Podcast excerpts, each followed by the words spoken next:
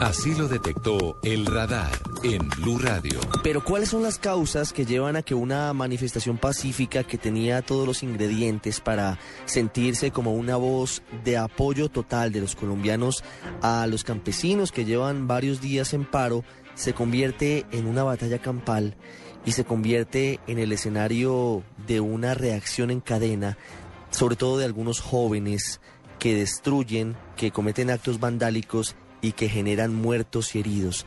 Está con nosotros para hablar sobre este asunto, sobre esa problemática que todavía nos afecta tan profundamente, Fabián Sanabria. Él es director del Instituto Colombiano de Antropología e Historia. Doctor Sanabria, buenas tardes. Buenas tardes, ¿cómo están ustedes? ¿Qué pasa en estos casos cuando una sociedad decide salir a las calles a respaldar eh, un movimiento en particular, unas reivindicaciones y todo se desvanece por cuenta de, de actos violentos? La protesta también pues empieza a ir increciendo y también ha sido instrumentalizada por algunos que se han dicho eh, llamar o se han hecho llamar facilitadores de la protesta. Yo me pregunto esos facilitadores en qué medida la han facilitado o en qué medida justamente además de facilitarla se han infiltrado. Entonces ahí ocurre como en el dicho popular en río revuelto ganancia de pescadores. Es indiscutible que uno puede ver a lo largo y ancho del país cómo de algún modo pues se le estaba midiendo el aceite al gobierno, como lo dijo Antanas Mocus en una entrevista hace pocos días.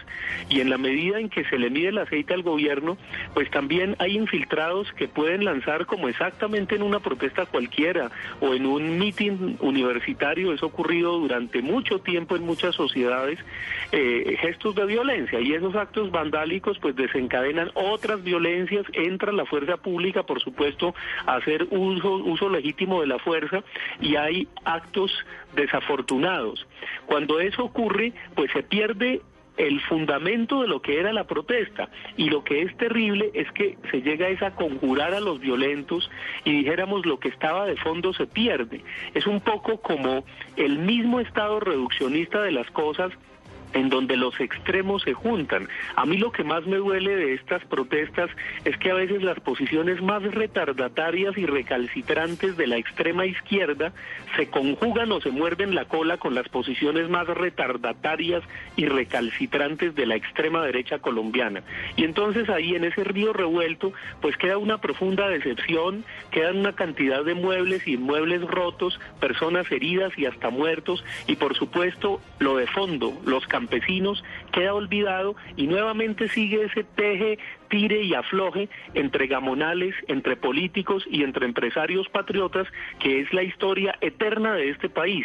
Y las ideas liberales, un poco progresistas, un poco de vanguardia, un poco los diálogos de paz, se dan al traste y otros evidentemente la saben aprovechar muy bien con réditos políticos. ¿Por qué en situaciones tan tristes, dolorosas como las recientes, los hechos violentos que han sacudido no solamente a Bogotá, sino también a otras ciudades como Medellín y otros municipios como Barbosa y Río Negro en Antioquia, estamos observando que los protagonistas de los actos vandálicos, de los actos de saqueos y de destrucción son jóvenes, incluso algunos de ellos menores de edad. En los estudios de psicología de masas y sociología de masas que conozco, pues básicamente es el mismo fenómeno de una barra brava. Cuando uno piensa en los hinchas de un partido de fútbol, sería absolutamente ingenuo creer que espontáneamente estos muchachos adolescentes van a romper todos los barrios adyacentes al estadio del Campín de Bogotá o al estadio de Medellín, al Atanasio Girardot o a los diferentes estadios de fútbol de Colombia o del mundo entero.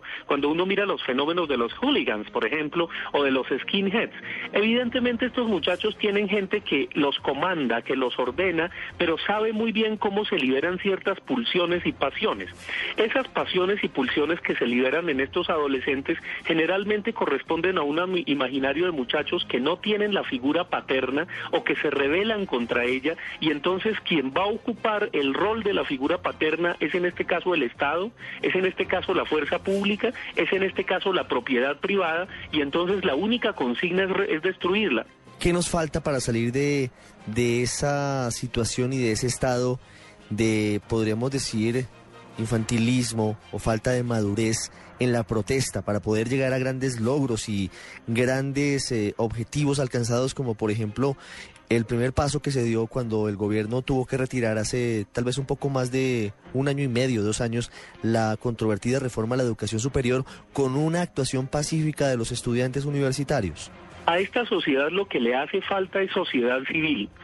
Construir una sociedad civil es pasar de una moral rural gamonal que entiende mal el campo y que explota al campesino y que es terriblemente hipócrita a una moral o a mejor a una ética urbana civil. Y cuando hablo de ética urbana civil, no estoy anulando el campo, no, ni más faltaba. La mayoría de este país, la mayor parte de este país es de origen rural y hay centros comerciales pequeñitos y grandes.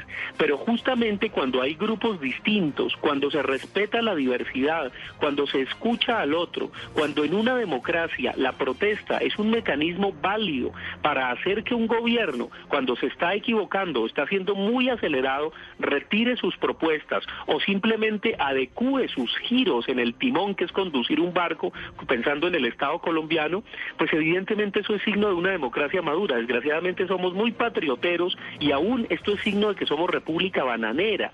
Cuando uno ve las protestas en Europa, en eh, países del norte que son organizadas, que evidentemente se puede decir todo lo que usted quiera contra el contrincante, pero de la manera más civilizada posible, pues nos hace falta una política de civilización, nos hace falta madurar.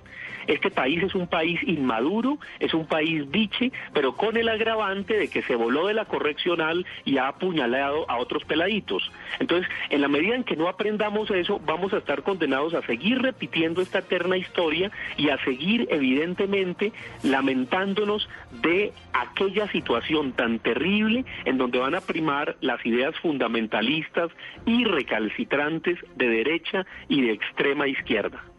Que hemos visto reflejadas en las protestas vandálicas, en los destrozos, en los muertos, en los heridos, en los tiros de fusil, en todo eso que nos atormenta y que se presentó en esta semana de tristeza para los colombianos, porque una protesta civil que tenía todos los ingredientes para ser histórica terminó reducida lamentablemente a balances de orden público y a reportes de daños materiales. Fabián Sanabria, el eh, director de uno de los institutos más importantes del país en materia de antropología e historia.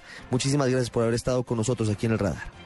Con todo gusto, un abrazo y ojalá aprendamos de nuestros errores, ojalá algún día efectivamente la sociedad colombiana sea una sociedad más madura y más democrática.